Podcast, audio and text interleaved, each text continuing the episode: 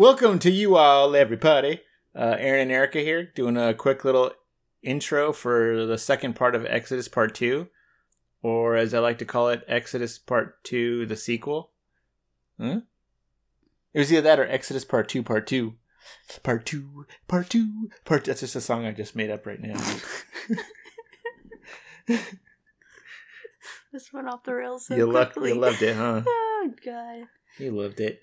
Anyway, so there are a couple things we want to mention before we get into the actual episode, or before we let you guys get into the episode. But before we do that, I got to ask, Erica, do you remember recording this episode at all? No. The first part, maybe a little bit? No. None of it?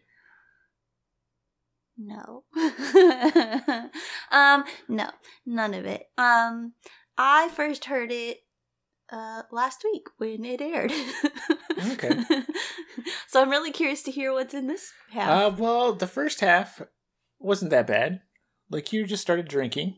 The second half, though, is quite pretty fun. Awesome. By the end of it, it's we're like, it's you seem like you're doing good. Am I doing good, or am I borderline like pass out emotional? You'll hear it. I don't want to spoil stuff. So yes. No. You actually sobered up. That's a total lie. I was going to say, I don't remember it. Looking at me like you're confused. That doesn't happen. Ever. So, as far as things to mention, first off, we're going to do our best to get back on track as far as releasing the episodes on a weekly basis. Right now we're about 4 episodes ahead, and we'll try to bank more, but as long as things continue to slowly open back up, like between Erica getting more photography jobs, www.erikashaskphotography.com.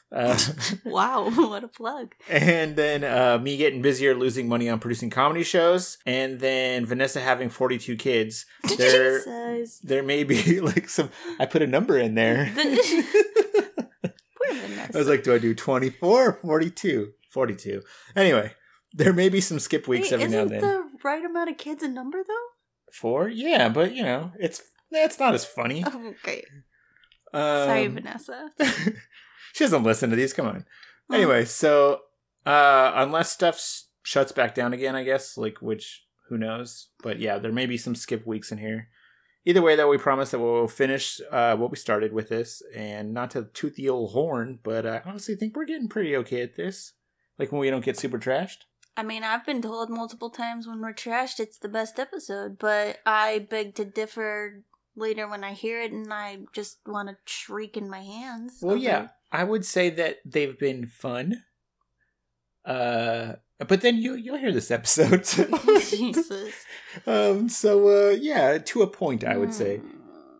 But so I'm definitely, anyway, regardless, I'm definitely looking forward to doing the next 5 seasons. Speaking of getting super trashed, Erica, you have anything you'd like to throw in? Sorry. Is that it? Well, I haven't heard it yet, so I assume I'm apologizing for how trashed I am. No, you're fine. I cut out most of the stuff. Anyway. I assume I'm interrupting. Yeah. Possibly getting emotional, sort of crying. No. No, I don't think so. If you did, I took it out. Repeating myself? Oh, yeah. Oh, okay. Awesome. But I think we were all doing that. That's why I was like, because Chris doesn't drink, so... He was this episode. Yeah, he had one drink. Oh. That's a lot in Christopher drinks. Yeah, but still, like, he wasn't drinking, and I was getting annoyed with this, listening to this episode, trying to edit it. So I was like, ugh, that poor guy. Anyway... Okay, so then this is disclaimer. Sorry, Chris. I hope you talk to us again, or decide to be on our podcast again as the favorite guest of the people. Wow, just catering to him now. Huh? Yeah, sorry. Well, I guess anything else you want to mention before we get going? Before we get into the episode? No. Okay. Sorry. Oh yeah. Also, as far as social media stuff, whoops, sorry. Oh, yeah, we're really behind, guys. Sorry about the pout count and the name game and the dude count and everything. Or just any sort of posting, because I have to do social media stuff for the comedy shows that I'm doing, and I hate doing social media stuff now, like whenever I'm doing that, because it is just, it's like, I just haven't had time for it. I will get back on track. I just have to figure out where I left off so that I can update you all. Anyway, so I guess all that's left to say is thank you for listening to us through the first season. We hope you enjoyed listening as much as we enjoyed doing this. Yeah. I hope our 2 or 3 listeners, followers, so far have enjoyed hanging out with us. And I hope that they're actually drinking with us. Like, that makes things more fun. Yeah. Well, speaking of drinking, I guess enjoy this shit show of an episode. Jesus. It's not bad, huh? All right. Sorry I disappointed you all so much. Do you want to do the yeah? Oh, is that what we're doing? Yeah, sure. Going into the episode? Yeah.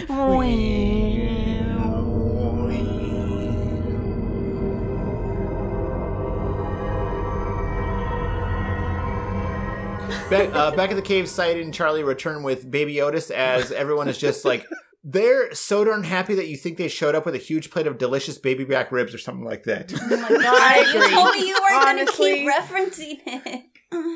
I don't even like ribs, and he looked delicious. Yeah, so, yeah, exactly. So, you know, like, you got Shannon run over, hugging Saeed, Claire kind of helping Charlie clean his wound, and we noticed the Mother Teresa statue in Charlie's bag. And I was like, good for you, Charlie. You found God. Things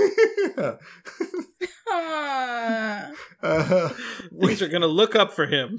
We then flash back to everyone boarding the plane and taking their seats, which just kind of looks like an airline commercial. It took forever. Yeah. Except for Sawyer's. Yeah. Sawyer looks pissed. So you got Saeed looking at the picture of Nadia, Kate getting handcuffed, Walt playing with his Game Boy. Racist guy sitting next to Sawyer or Saeed. Yes, true. Like, yeah. Why is this guy sitting next to him? Yeah, good old 2004. I mean, I don't know. It might be different now. Yeah, but anyway, definitely not today. Yeah. So Boone handing Shannon her inhaler as she gives him a smile and then like a look like, man, I'm sure glad you're not dead. And then Hurley entering the plane very sweatily and taking a seat next to a dude that I'm sure was probably super happy that he was going to like fucking. No. When Hurley showed up. Exactly. Like, he was probably super happy that he got his... Like, he's like, oh, I got a row to myself. Yeah. Nice. Yeah, yeah. But then he sees Hurley. I was like, oh, damn it. Please don't sit next to me. Please don't sit next to me. Please don't sit next to me. Fuck, he's got to sit next to me. God and he's damn. Sweaty. And he's so fucking sweaty. Smells exactly. So bad. Like, that is a 13-hour flight. Yeah, exactly. With a sweat-drenched Which doesn't Bijan have a joke about that?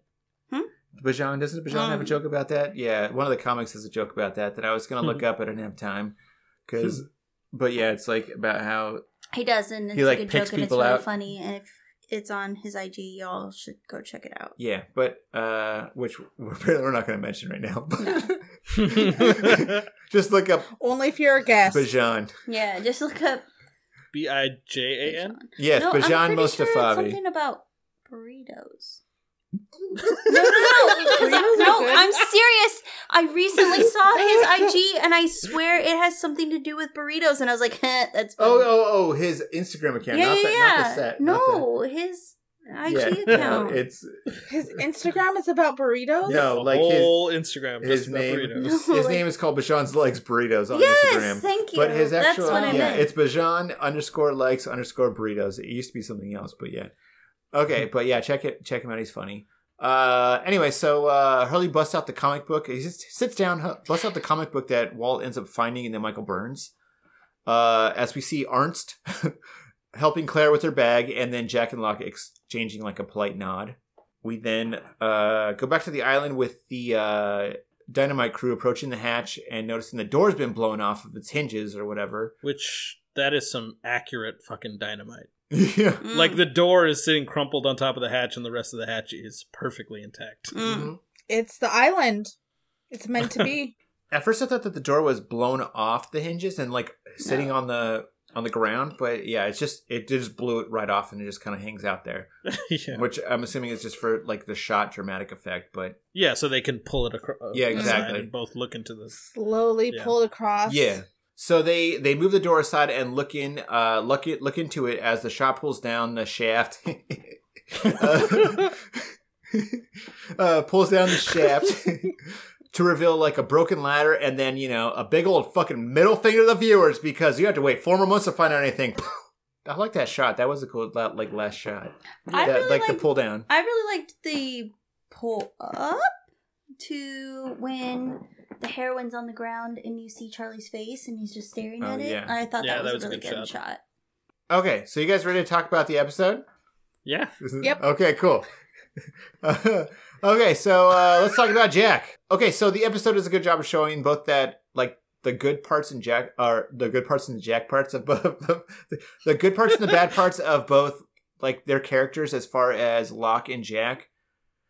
And, like, with Jack doing what he thinks is best for everyone, with switching the backpacks being a good example, but then, like, the fact that he just has, like, a hard time, like, accepting or dealing with situations that he can't control, which, again, probably a great example of switching the backpacks. Yeah. But Destiny in general. I feel like this goes back to why Kate Evangeline got, like, frustrated with her character. Yes, it kind of shows why he, you know, has these control or leader issues, but he really only mostly does it with Kate. And unless he's in, like, this panic situation where somebody's dying, he doesn't do that to anybody else except for Kate, and it's true. Kind of annoying. True. And, yeah, like, I can see where, like, he, whether she takes the backpack and runs or whatever, he doesn't do that to anybody else. And it's very evident that he doesn't do it with anybody else. Yeah. So that's pretty annoying, and I can see why Kate is annoyed with it. Yeah. Yeah. And he does try to exert some control over the Locke, but the problem is that Locke kind of matches him in terms of, like, I don't know. He never has a good comeback for Locke. Yeah, Locke doesn't put up with his shit. like Locke always says shit, and then he just is like, well, shut up, Locke. Well, and I think that's what makes it more clear why he, like, that he focuses on Kate more. Yeah. Like, other people, you know, question him or don't put up with him, but he doesn't really overthrow his power with anybody except for Kate. True. Very true. I mean, except unless somebody dies, and then he literally turns into Kate from Kate Winslet, and is like, come back, Jack. Yeah, come back. I think that he still doesn't, like, you can tell by the way that, not to bring it up again, but when Boone died, like, you can tell by the way, like, when they were at they were doing the funeral, and he's, I think it was him. Gets dramatic. Well, no, I think, like, no. I think it was him that said that, does anyone want to say anything? And then no one, like, does anything. And then he kind of has a look like, like right before Saeed says something, he kind of has a look like, oh, fuck, oh, all right, well, here we go. Like, I'll think of something, but then Saeed says something. So it's like I think he kind of uses, like, it. He doesn't like it, but he also uses it to his advantage. Well, which obviously, like, when he says, like, you want me to be a leader, but also I agree with what you're saying. Like, he does mostly only do that to Kate, but that was also, I don't know. Like, no, I get what you're saying, but I pretty much, after hearing Vanessa talk about it, I agree. Like, Kate is the only person he really exerts a strong amount of control over. Like, everybody else he kind of tries to reason with. Even Claire, he's really trying to, like that episode where he doesn't believe that she's her nightmares or whatever. He's not, like, I don't know, he's not treating her as like assertive. A child like he does with Kate. It's, He's really aggressively telling Kate, like, no, you're wrong, shut up, and let me do what I want to do. Which you could look at as trying to protect someone, but, like, I mean, I guess, but I'll admit, maybe that's just the way he is with, like, women that he is. Like, he's in, I guess. Maybe that's why his marriage didn't work out. Exactly. We don't know. We haven't seen that flashback yet. But so is he almost like, as far as, like, the Destiny and all that stuff, do you think he's almost too practical as far as, like, becoming boring to where he's, or is it just like, is it like a nice balance to Locke's to Lux, like, this is destiny, like fate, like what was it? Man of science, man of faith sort of thing. Yeah. I don't know. I think that in this particular episode, he's too... I don't know. Locke is doing some crazy shit, but he's charming while he's doing it. And Jack's just being a buzzkill the whole time. Like, and again, he's really trying to like exert control over everything. And that's an annoying quality in somebody. He's got no diplomacy about it. I think this last episode just really solidified how much I dislike his character. Yeah. Yeah, I'm not a fan. Yeah. I mean, I still don't mind his character, but yeah, no, I get what you're talking about. If I have to pick a side between him and Locke, I'm not going to pick his side. Yeah. I'm going to be on Locke's side. Yeah. Sorry. I think Jack's right, but Locke is way more pleasant about it. Yeah. I think it's so funny because I think I am so much more a person of faith than science. You are. Wait, who? And Erica? Yeah, I mean, I don't know, but and I'm so much more with Jack, and you're so much more with Locke. Yeah, I do think it's odd that we have such opposing opinions on the characters. Yeah. Okay, so as far as Locke, like I said, we both see like his good and bad character traits, although I think probably more of the negative ones for this episode, like chalking Boone's death up to a sacrifice that the island demanded. Yeah. Lighting the fuse, even though Hurley's like yelling at him not to. But like, do you find that one I get? Why should he trust Hurley? I don't. Yeah, but like someone's like yelling at you. Wait, hold on! Don't do it! Like you would stop. Like give it a second. He stopped it a couple times already, though. Yeah, but still, you physically see him stop and hold it for a couple times. No, but he sees him, and then like he has like. He's like, nah. Terry O'Quinn's does the actor with his face where he pretty much gives oh, fuck this. Like, fuck you, dude. Like a determined... Oh, yeah. He's definitely going to do it one way or the other. Yeah, he does. He's like, I'm not letting anybody stop me again. Exactly. Like a determined look on his face. This. Yeah. He's not stopping the fire. Yeah. Exactly. But, so... Do you find, like, his blind devotion to the island at all disturbing? Because, like, with the way he at first seems terrified of the smoke monster, but then ends up telling Jack to let it drag him down the gopher hole. It's just like, what the... Like, he obviously wants to do whatever he needs to blow up that hatch, but, like, he seems to think that's his destiny, basically. And I'm really curious if, like, he has so much faith that he would have lived, but... Would he? I feel like he's putting his faith in something that he shouldn't. Like, especially because he doesn't know what's in there. Yeah, exactly. And he thought he was doing the right thing with Boone, and he still thinks he was doing the right thing, but he didn't think he was going to die, and he has this enough faith to do what he thinks he's supposed to, but it never turns out like he thinks it's going to turn out. He didn't expect Boone to die. He probably thought he was going to live. And maybe he thought he was going to live in this hole, but maybe he would have died. Yeah, he also probably thought that the monster was going to be, like, nice to him. And then it fucking wasn't. I think he definitely thought that. For sure. With the way he was kind of, like, looking for it. Like, where are you? Where are you? Oh, my best friend! Also, it's been, like, 3 weeks since Boone died, and he went from, like, having his... whole worldview shaken because of what happened to Boone to being like, yeah, Boone died because he had to die because the island said he had to die. He might as well have just been wearing his tie-dye shirt while he had that speech.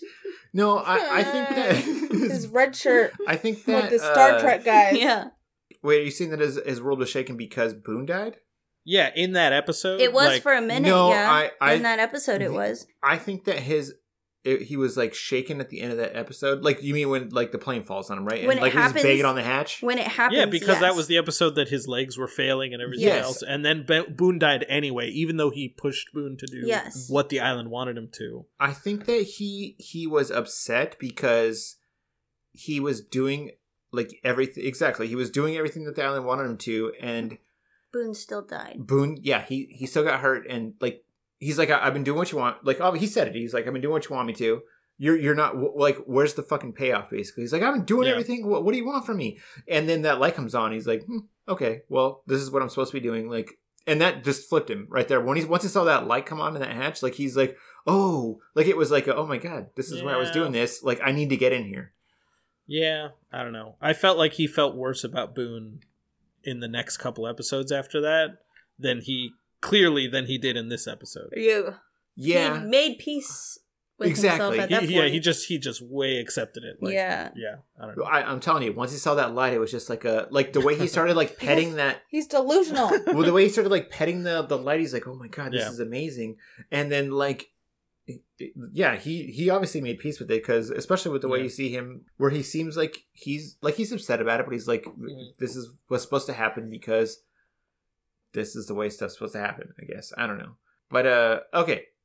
So moving on, let's go Michael and Walt and everyone on the raft. Like, I like the writing for the episode.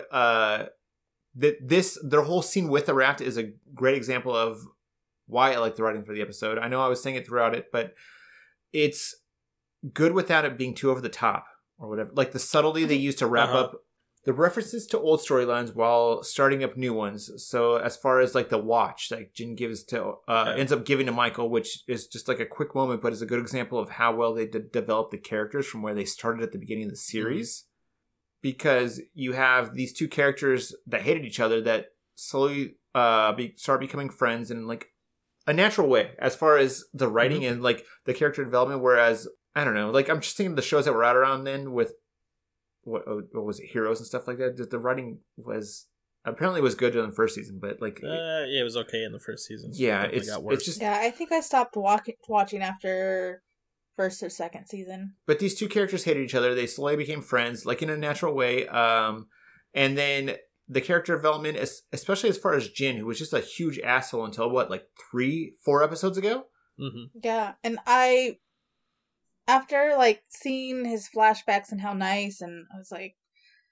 And even when he just turned into a complete asshole. And he didn't seem like that at first. What? When you look at his flashbacks, and when you see how much he...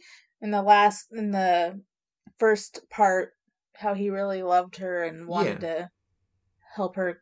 It's like, God, when did you turn into such a jerk? I do think, like, not to justify any of the way he was acting, but I do think it kind of shows, like, the crazy shit that happened to him right before he got on the plane. Like, some fucking weirdo old white dude who clearly works for his father-in-law and followed him, like, across the world, and, like, they're fucking hunting him down. Yeah.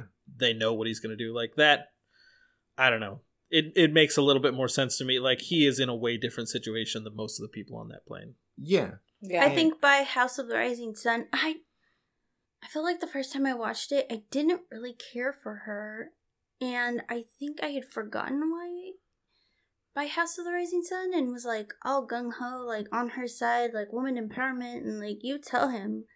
And then by the end of this, I completely did a 180, and I'm not against her, but I'm at the point where I'm like, I understand why he did what he did, and she's not quite understanding how much he's done for their relationship. Because they don't talk. She doesn't. I don't think she doesn't know. Well, though. They don't talk. That's the other thing. But I think I had completely forgotten why I do like him. Oh yeah, especially when you watch the series this slow. Exactly. Yeah. When you watch the series this slow, like because he's an asshole for the first whatever. Yeah.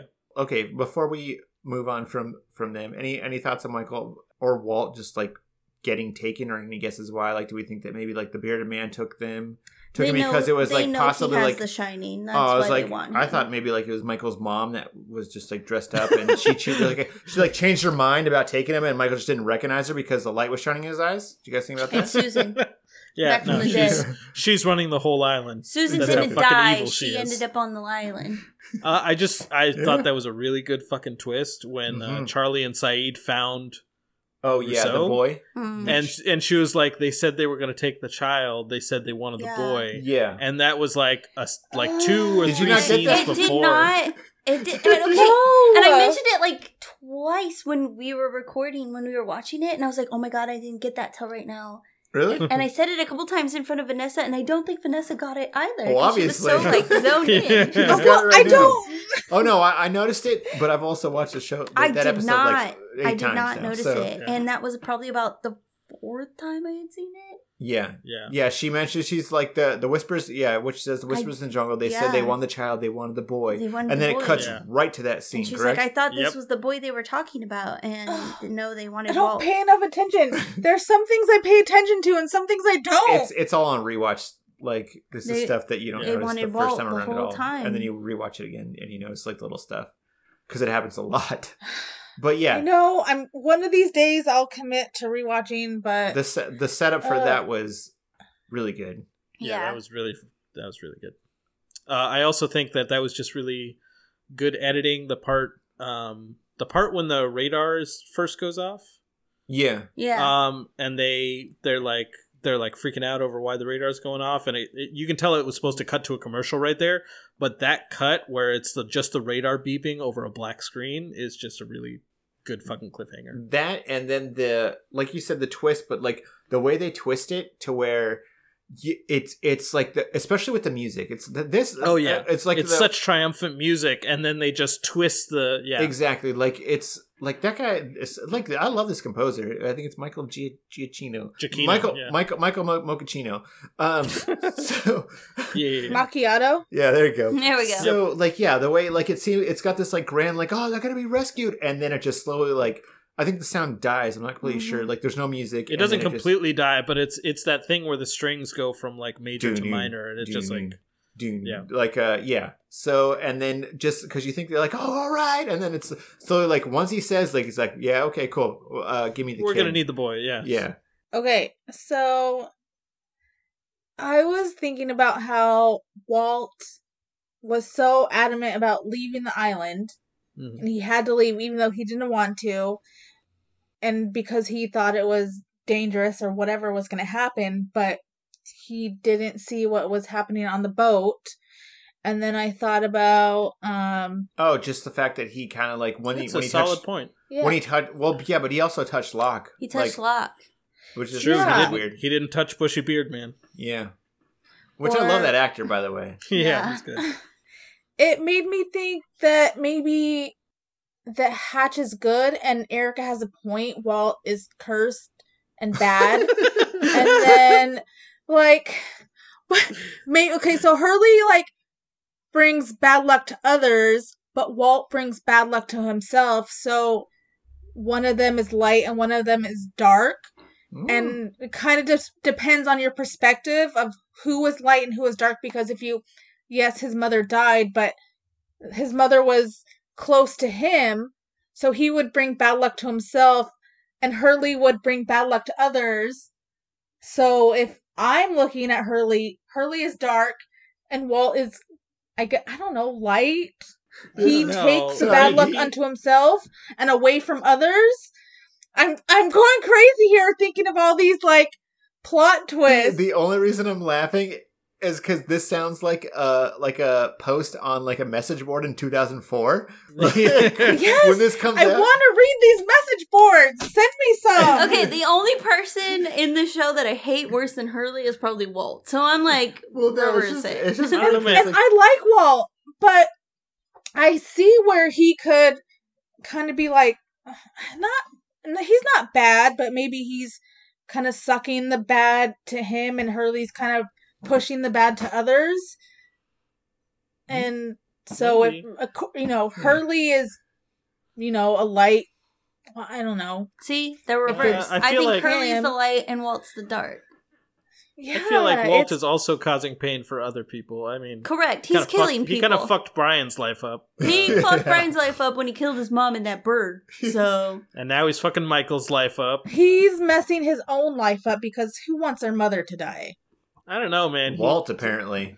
He's vacationing on a tropical island. I think he's all right. Exactly. With his dog. He does like it friend. There. He's like... I mean, he doesn't have Power all the comic Rangers books at you 5 a.m., so... Okay. There is that. That is a problem. I think I would be a little bit bummed about that, but... All right, so moving on to Shannon and Saeed. which I would say was probably one of the weaker developments as far as like character developments, but one that I would say they definitely did a good job with this episode. Yes. So the development, there wasn't actually a ton there, but the scene work was really fucking good. Like, yeah. Just the acting between the two of them was really fucking good. Yeah, like that whole, when he's talking about, like with that metaphor shit where, that was a good scene. And it was... And it obviously meant a lot to her because by the time he came back, she was searching for him just as much as Kate was searching for Sawyer. Yes, exactly. Like, and I feel free to say otherwise, but I think that Boone dying was probably the best thing they could have done for her character. Yes.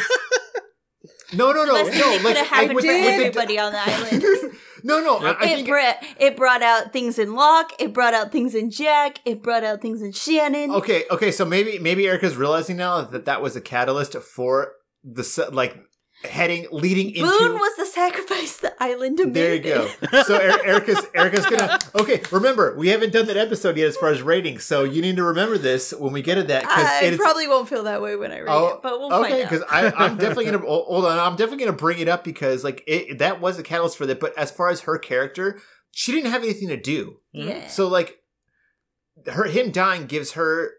He constantly put her down, though, too. But... Saeed was the only one that was constantly like, you can do this, Shannon. Like... Vanessa, just interrupt. Go ahead. Yeah. Okay. I felt for Boone more than anybody. We all know this. No, I'm just kidding. Go ahead. No, I'm just kidding. Go ahead. Okay. I felt for Boone more than anybody. I cried so much. I cried in this episode. You were the only one that cried. Yes. So, but by the time I'm watching and, you know, they're carrying scenes, Saeed and Shannon and whatever, I'm like, I cried when Boone died. I want him back. Well, this probably cements my feeling for wanting him back, actually. But he only died. She didn't die over him. Because they needed a love interest other than Kate. I agree with that. That's true too. You have the other ones like what Charlie and Claire, but that's Charlie. Like kind of like a whatever. But Son and Jen. But they're already married. But like on top of that, like would it have worked the other way around? Like I don't think it would have if she would have died and he wouldn't have because there wouldn't have been anybody for him. Yeah, Saeed's not going to go for that. I mean, Saeed wasn't interested in Boone. Yeah, but okay, but as far as like, is this a scene of Boone? A Boone. God, you got me doing it now. You have been as sad. Of Pins stroking a Pin and being like, "You're my only friend, Pin." But like, nobody would have been as upset.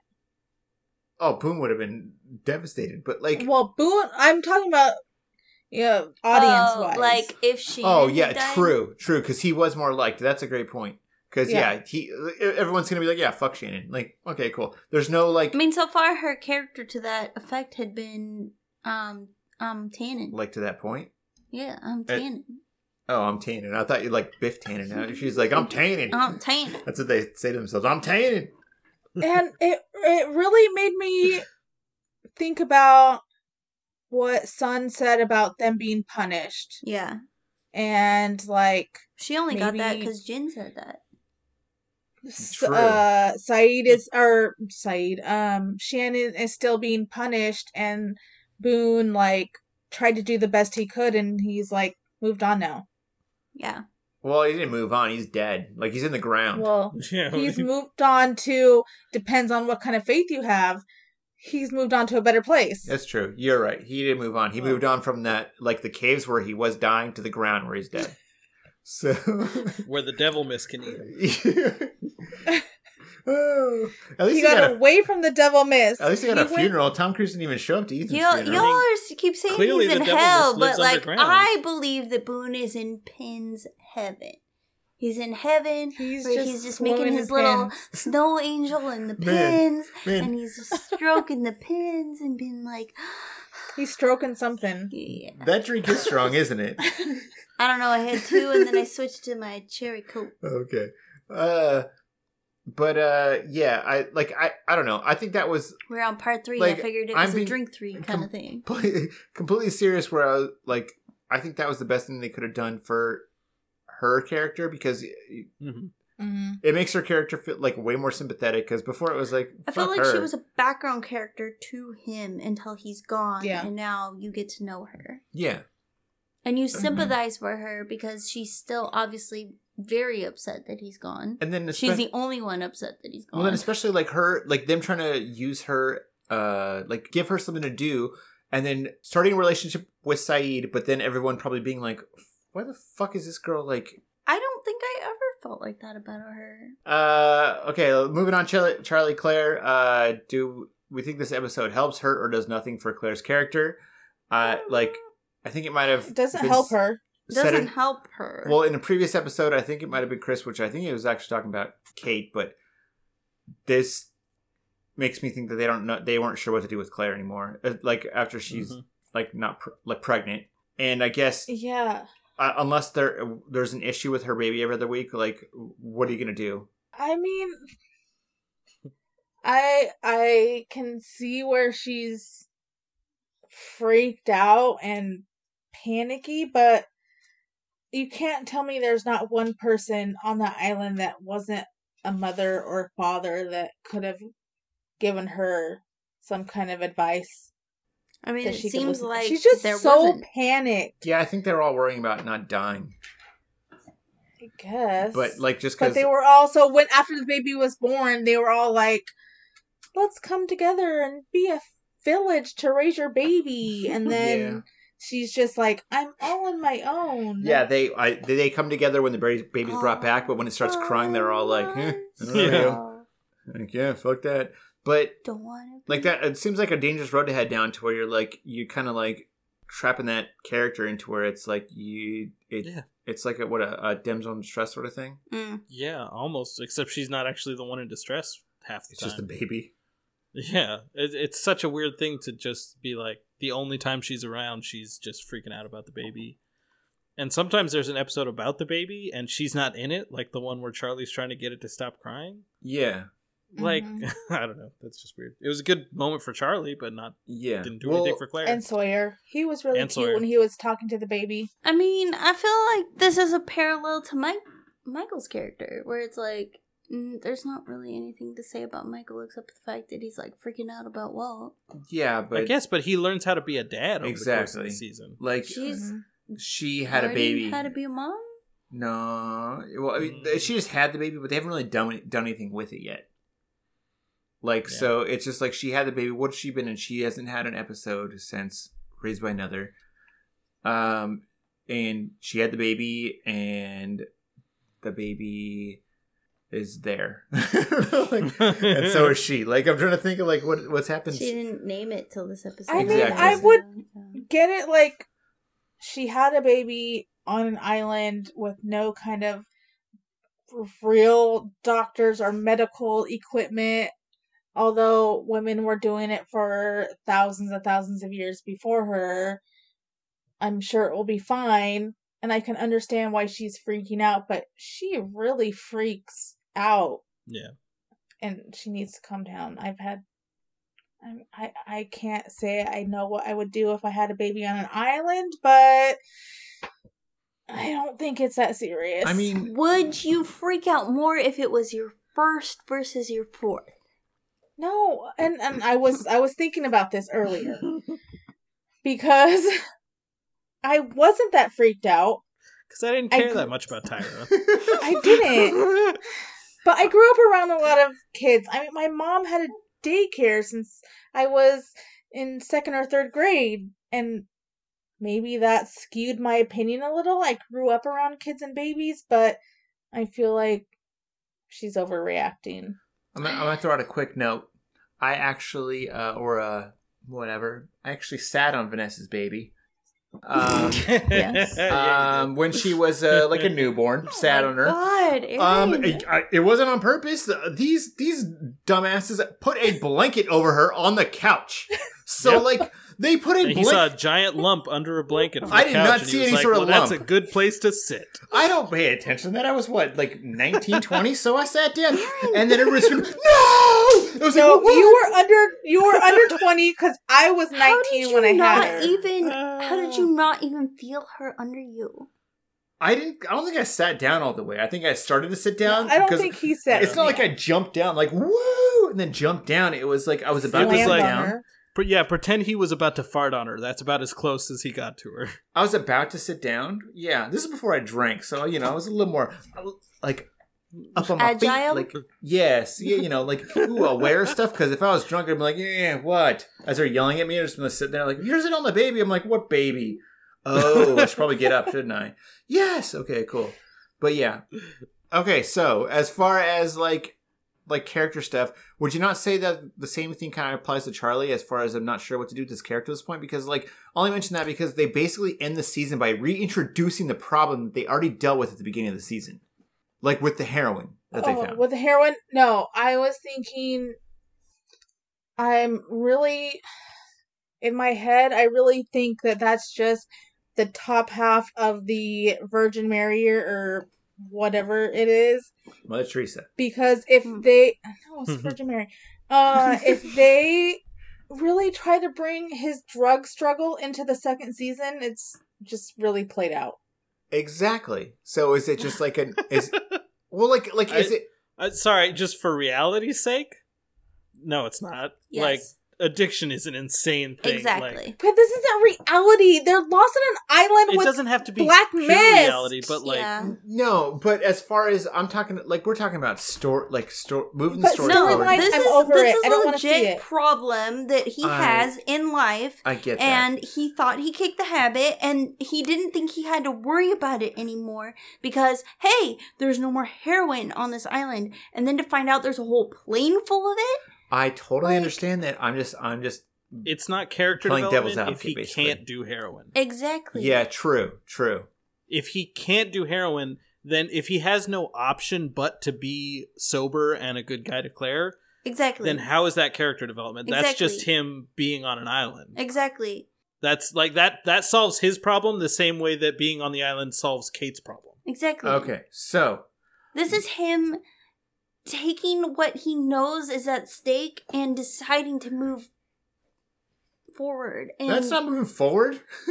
If he took throws a statue, away. But he hasn't taken anything that's out of that statue yet. He hasn't broken the statue. Him moving forward, he had a broken statue there and coming back. He had a broken statue in front of him. All he had to do was open a bag.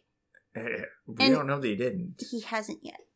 Yeah, that we know. All I'm saying, if it lasts more than 2 episodes, so I'm over it. Maybe that's why he got over his... If it lasts more than 2 episodes, I'm over it. He better see the statue and be like, statue, baby, drugs, baby. I want to be a father to this child. Throw away the drugs. All right, well... I don't think that's how drugs work, but okay. I'm going to... okay, that's fine. And I, like...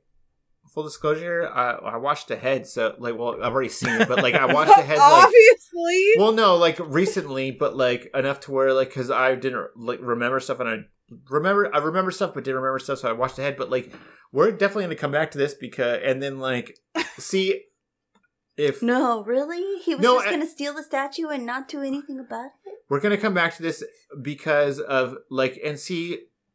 Because I agree with Vanessa as far as, like, you're just rehashing on stuff. No. I see your guys' points as far as that, but we'll come back to it as far as, like a ha-ha in-your-face thing, one way or the other.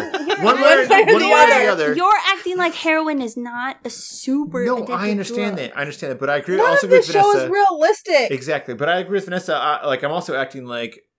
Like, you're acting like monsters are, like, all... Like, there's a smoke... There's a pillar of smoke that runs around through the jungle. Like, I don't know. Yeah. I'm just saying, heroin is a very addictive drug. I totally... You only got clean, literally, because you fucking had to get clean. You ran out of drugs. Yes. You ran out.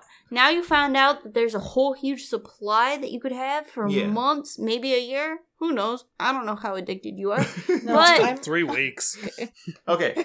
So, moving on. As far as Hurley, like he basically thinks that he has bad luck, but that's nothing new. So do you think that all the bad stuff that's happening to him in his flashback, which I'm sure he just chalked up to, like, bad luck caused by the numbers, but yeah, do you think that what was happening, like, was that all fate, like, trying to prevent him from getting on the plane? Because it just kept happening, and then he... Dude, the show clearly wants you to think it is. I mean, his car didn't just get a flat tire. It was, like, the electronics were freaking out, the engine shut off. Mm-hmm. Yeah. Like, the whole car shut down. And made a point of showing us it happened during a few of the numbers. Yeah. His alarm clock didn't just get unplugged or whatever. That wasn't just blew up. Mm-hmm. The fuse blew in it. The whole fuse blew it. Yeah. Like, it's just super clear that the show wants you to think, no, way too much stuff is happening to this guy for it to all be coincidence. Yeah, well, I'm not saying it's coincidence, but is it, like, fate? Like, I have a thought. Maybe. Okay, so Hurley, obviously, and everything that's happened with the numbers since now makes you think that these numbers are bad and that they're causing all these things to happen. But what if whatever is in that hatch with these numbers is so good that they will cause bad things to happen to get you to this island to open up this hatch? Huh? Like a like a reverse Pandora's box situation. Yeah, like, because, like, obviously nobody's just gonna stumble across this deserted island. Like, it has to cause this plane crash to get to these numbers that's drawing you to this island to, like, get to all these magical Twinkies. I don't know. I'm playing devil's advocate here. No, so... I don't know. Like, I don't know. So do we think that... going on with these numbers? Well, it just kind of seemed like something was trying to prevent him from getting that, like, on the plane. I think at this point, the numbers go past Hurley. They do, because with noticed Kate and the 23,000. Yeah. Like, and, yeah, but, like, there's just... Like, Hurley thinks the numbers are bad, but... The numbers have popped up in other people on the island's lives at this point. Yeah. I'm just... Yes, but he has a pretty specific connection to the numbers. Yeah. Correct. I don't know. I don't know what's going on here, and I'm, like, trying to think of all these different scenarios of what could be happening. Well, I think it's funny that he's like, oh, finally, a turn of luck. And then it's like, no, motherfucker, we tried to get you. Like, that's weird, because it's usually, like, him feeling like he has bad luck, but then, like, something was trying to prevent him, but he was, like, working his way through it, or, like, to where if you just would have, like, bended and been like, all right, fuck it, like, I'm not doing this, like, but I don't know. Like, it's the bad luck thing is so ingrained in him that he's not realizing that, oh, like, there's all these signs that are maybe, like, telling me, like, maybe I shouldn't be getting on this flight. Yeah. But, yeah. No, because in his head, he knows he's good luck. Yeah. He knew in the end, if he tried hard enough, he'd get that flight. Yeah, true. Yeah. But, okay, so, moving on as far as the hatch, I want to discuss how, like, So originally I want to discuss how, like, highly anticipated the season finale was because of the possibility of finding out, like, what was in it. But then I realized that I honestly don't remember it because I didn't start watching this show till, like, maybe a month before the season 2 premiere. Yep. And I definitely remember the hype for that. Mm-hmm. Like, when I was thinking about it again, I realized it didn't start at the beginning of the season. I started watching the show. Like, the first episode I watched was either Confidence Man or Solitary. Wow. Yeah. Which was, like, right... But it's, like, great point to watch because it's right when everything starts, like, getting super crazy. And I watched it at a friend's house who had the season 1 DVDs, and we pretty much binged it for, like, 2 days. And I don't think I watched the first or episode, like, 7, like, 1 through the first 7 episodes until maybe, like, a week or two before the season premiere. Mm-hmm. But does anybody actually remember seeing this episode around the time it aired? No. No, not this episode. Yeah, like, anything about it, because I can't remember anything, but... Yeah, so, like, I didn't have time to look stuff up, and that would be, like, a deep dive sort of thing to where it's, like, trying to find old articles about, like, the season finale of Season 1 of Lost is coming up, because those articles are a pain in the ass to find, because they're, like, so... Like, it's old... it's like the Old Testament of the internet, where it's, like... Like, you have to, like, go into... When there were still dial-up? You have to go into archives and stuff like that. Exodus is from? Yeah, pretty much. Yeah. But okay, so we saw a broken ladder that pretty much then pretty much nothing else except that it's like a deep hole. But any guesses or thoughts as what might be inside? Like, is there any Twinkies? Obviously, anything that could possibly. Well, could there be anything that possibly hope? I okay. Maybe it's because I'm also watching the originals. I'm like, what a freaking... It's the same. They say hope a lot in the original. Yeah. Sorry. I'm like, what a freaking callback. Is there anything that could possibly be in there that might live up to like the buildup and the expectations that like the viewers might have? Maybe a place to hide from the others?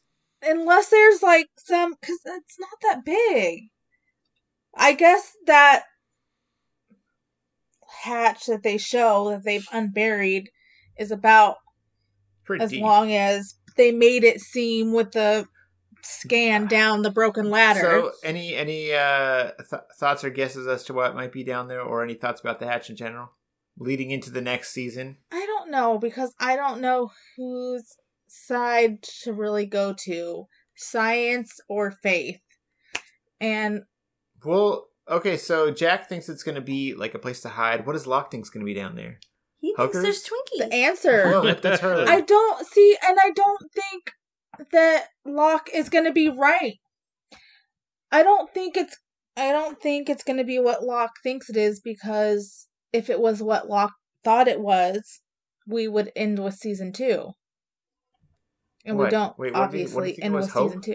He thinks it's hope. He thinks it's going to be the salvation answer to all of his whatever he needs answers to. But it's obviously not, because they go on for how many more seasons after season 2?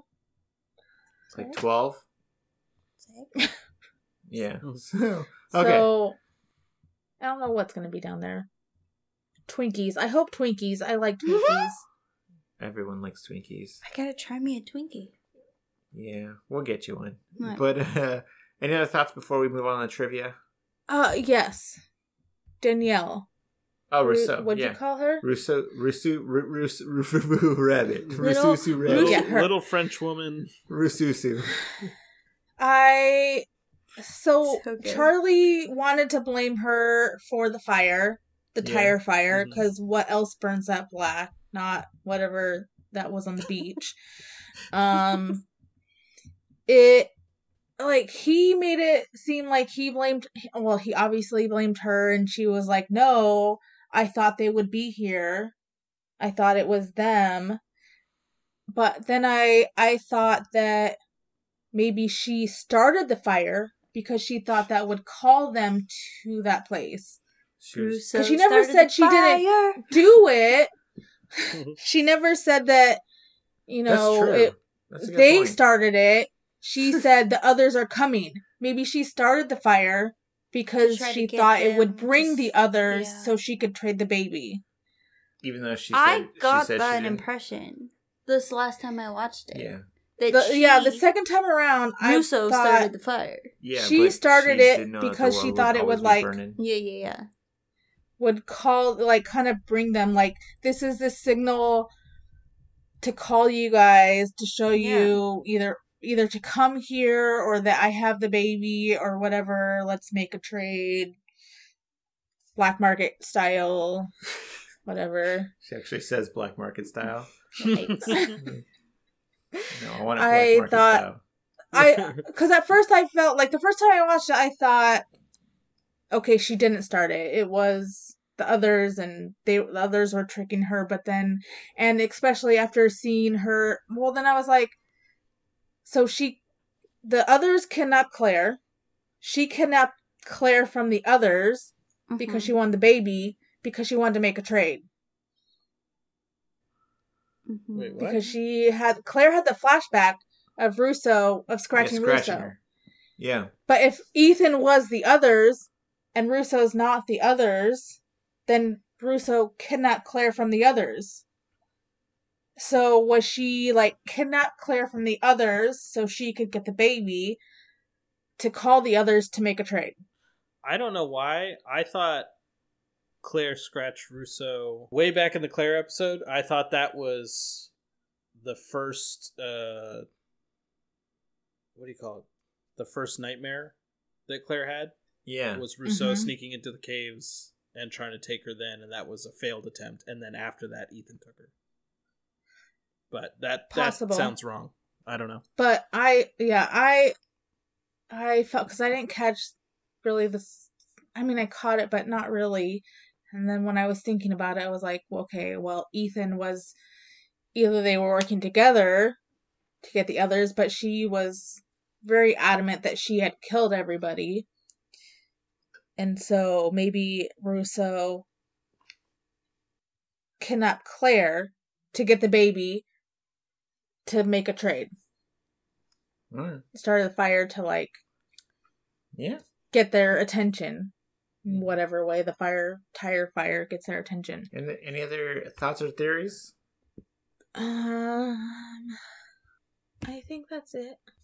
Okay, so let's move on to the trivia before we get into the good old games. So, okay, so first off, according to Damon Lindelof, a flashback of Vincent had been planned for this episode, which would have shown his experience at the airport. Okay. But details of the scene were spoiled by the press, so the producers decided to scrap it, basically. Good. Because it wasn't important, it was just a joke.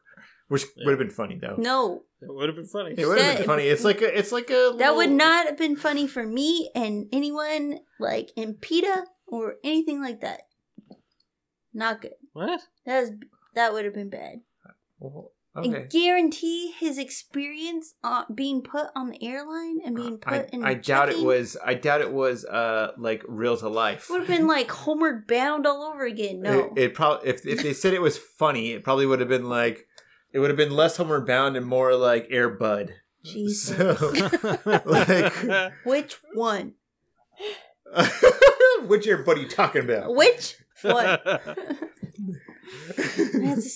Air Bud? What? Him being in the air? Man, that Hunter Proof got you, didn't it? Yes, that's how it was on that Arnold Schwarzenegger one, too. I was like, woo. Air? Okay, so... Air Flight 815?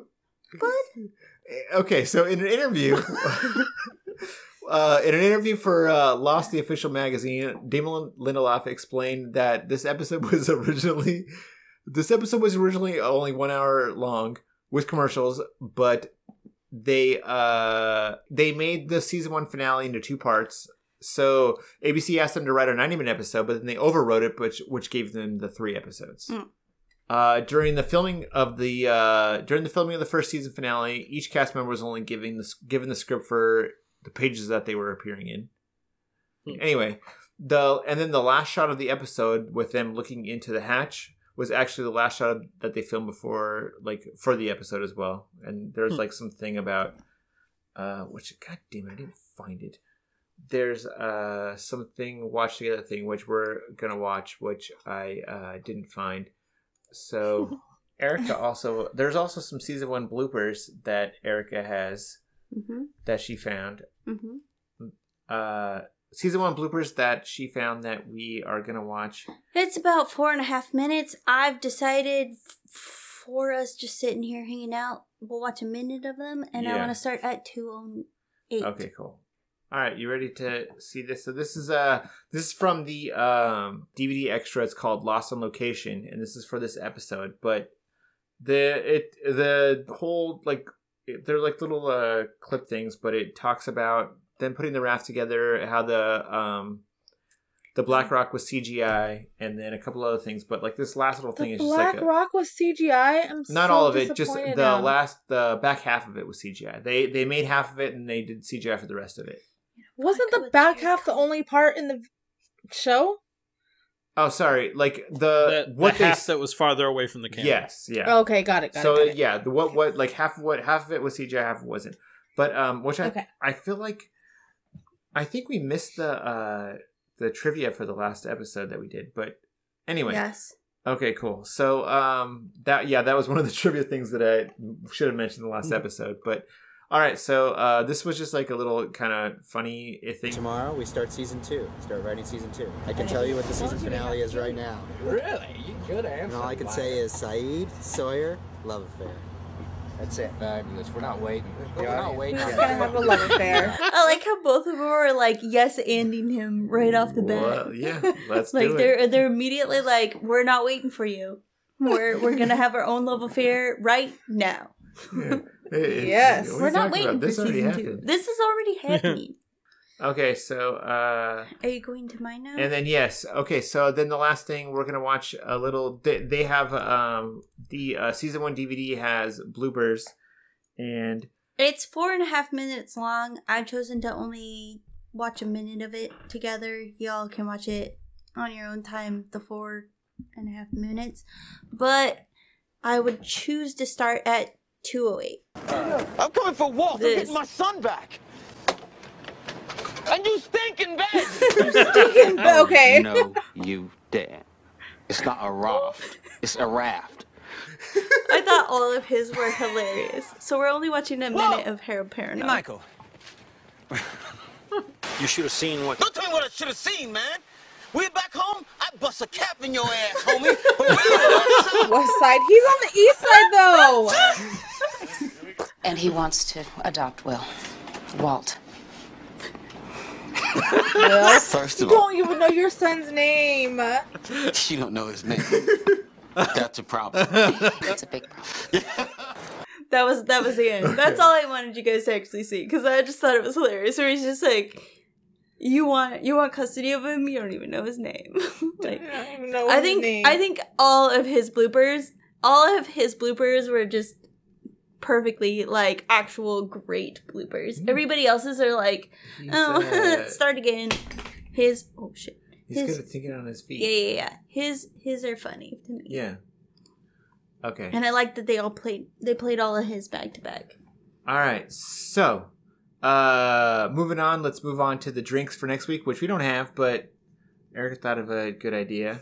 I just wanted to see what everybody's favorite was so far. If everybody has actually played along so far, tried out some of the drinks that we have had to try. I would say my favorite to date was probably Homecoming Punch. Second favorite, Soju Bomb, only because it had a good episode, unfortunately drunk on it. Wait. But not the same way as in Code Blue. The Korean wine wasn't your favorite? Thought you liked the Korean wine. I love Korean wine all the time. The blackberry Korean wine is obviously personal favorite. Yeah. Personal favorite, not show favorite. Show favorite, I would have to say that Homecoming Punch was good, because I even watched it on nights where we weren't recording, where I was like, I'm going to sneak me some of this Homecoming Punch so I can drink some of this. Yeah, right, we now. Also had a lot of that left. We did have a lot of that. I don't remember the drinks. I'm looking at them online. I think I liked, honestly, the Smirnoff and the Jack Daniels. The Saturday Night Special. Ew. Really? Saturday Night Special, what was that? The Smirnoff and the Jack Daniels. Or the Code Blue. There was Smirnoff and Jack Daniels? Ugh. Gee, I'm sorry about that, guys. That sounds like Saturday Night Special. Let's see. I don't remember. That blue one was good, but I think that was just... That was Code Blue. Code Blue. That was our booziest episode. Maybe that's why I like it. All right, so moving on real fast. Sora's nickname game. Harley's do count. I didn't count any of them. I did. I had to go back. I didn't count anything either. No, I did. Okay. So as far as Sora's nickname game, I counted three for sure. Okay. You got Kazoo, Han, and Chewie. Okay. The guesses from last week were Vanessa 3, Erica 1, Aaron 2, and then the guest had David had 4. Make it dramatic. I don't know what the count at is, but because I didn't have time to look that up, but I know it's on at 6, so you got another one. And then moving on to the Hurley's dude count, I counted 5. The counts from last week: Erica 2, Vanessa 1, Aaron 4, and David 3. But all right. Anything else to mention before we get going? The episodes will be probably not released weekly because, stuff's opening back up and we are a little bit busier. Plus, we got lives, people. Exactly. Mm-hmm. Plus, there's like 5 people that listen to this. So, Chris, first of all, thank you for joining us again. Yeah, no problem. It's lots of fun. Secondly, do you have anything you would care to plug? No, not really. I mean, you can go listen to that Justice Fatigue podcast. There's 4 episodes, nice quick breezy 8 hours or whatever it was. Or you could go listen to the other podcast, See You with the Potty Richter, where we talk about Arnold Schwarzenegger movies. Okay.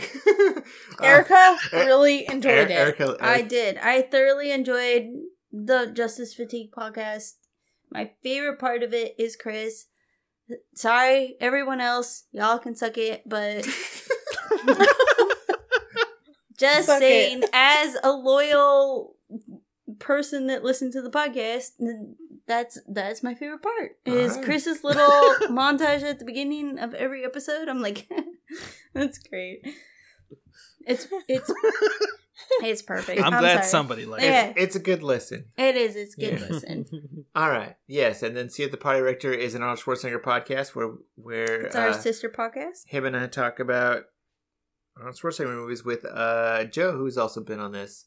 But anything else to mention? Vanessa, do you want to do the socials or? Yes. Follow us on all of our social. Fucking hell. Okay. Follow us on all of our social medias. Instagram at YouAllEveryPod, where you can find our lost liquors, which include recipes for our show drinks, who's winning our name games, and Kate's pout count. Do we do that this week? I don't think so.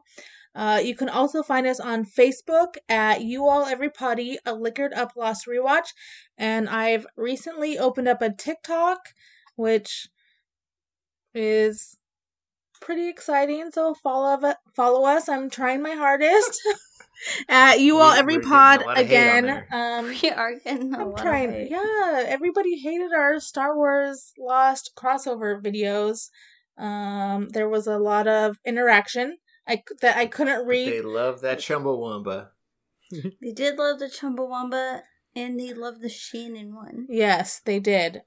So comment, like, leave, ask a question. Maybe we will respond. And that's it.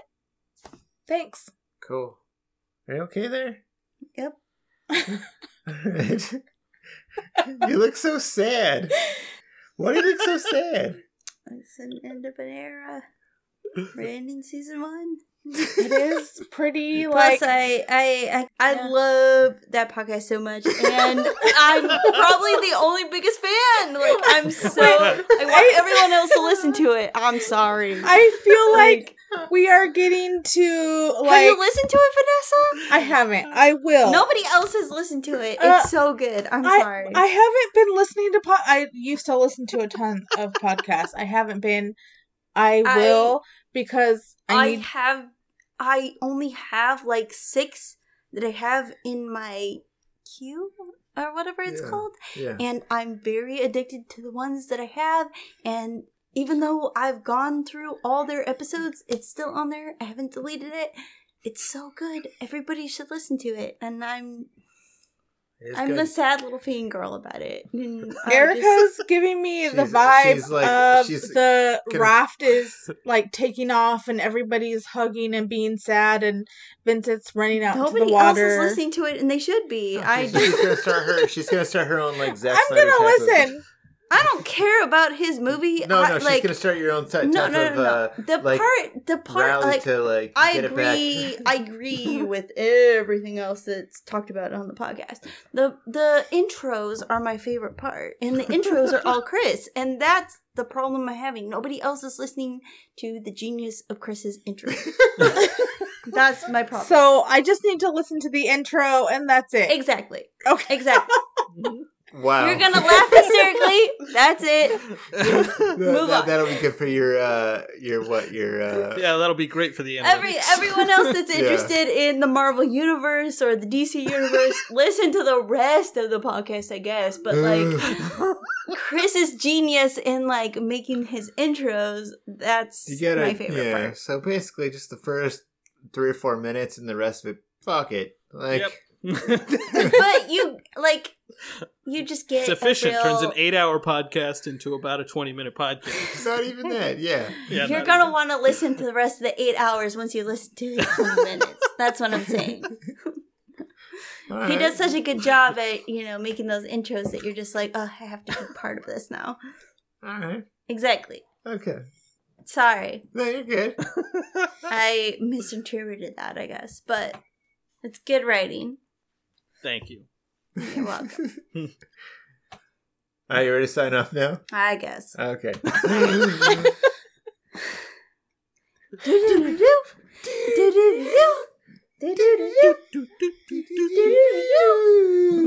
Wow, you guys.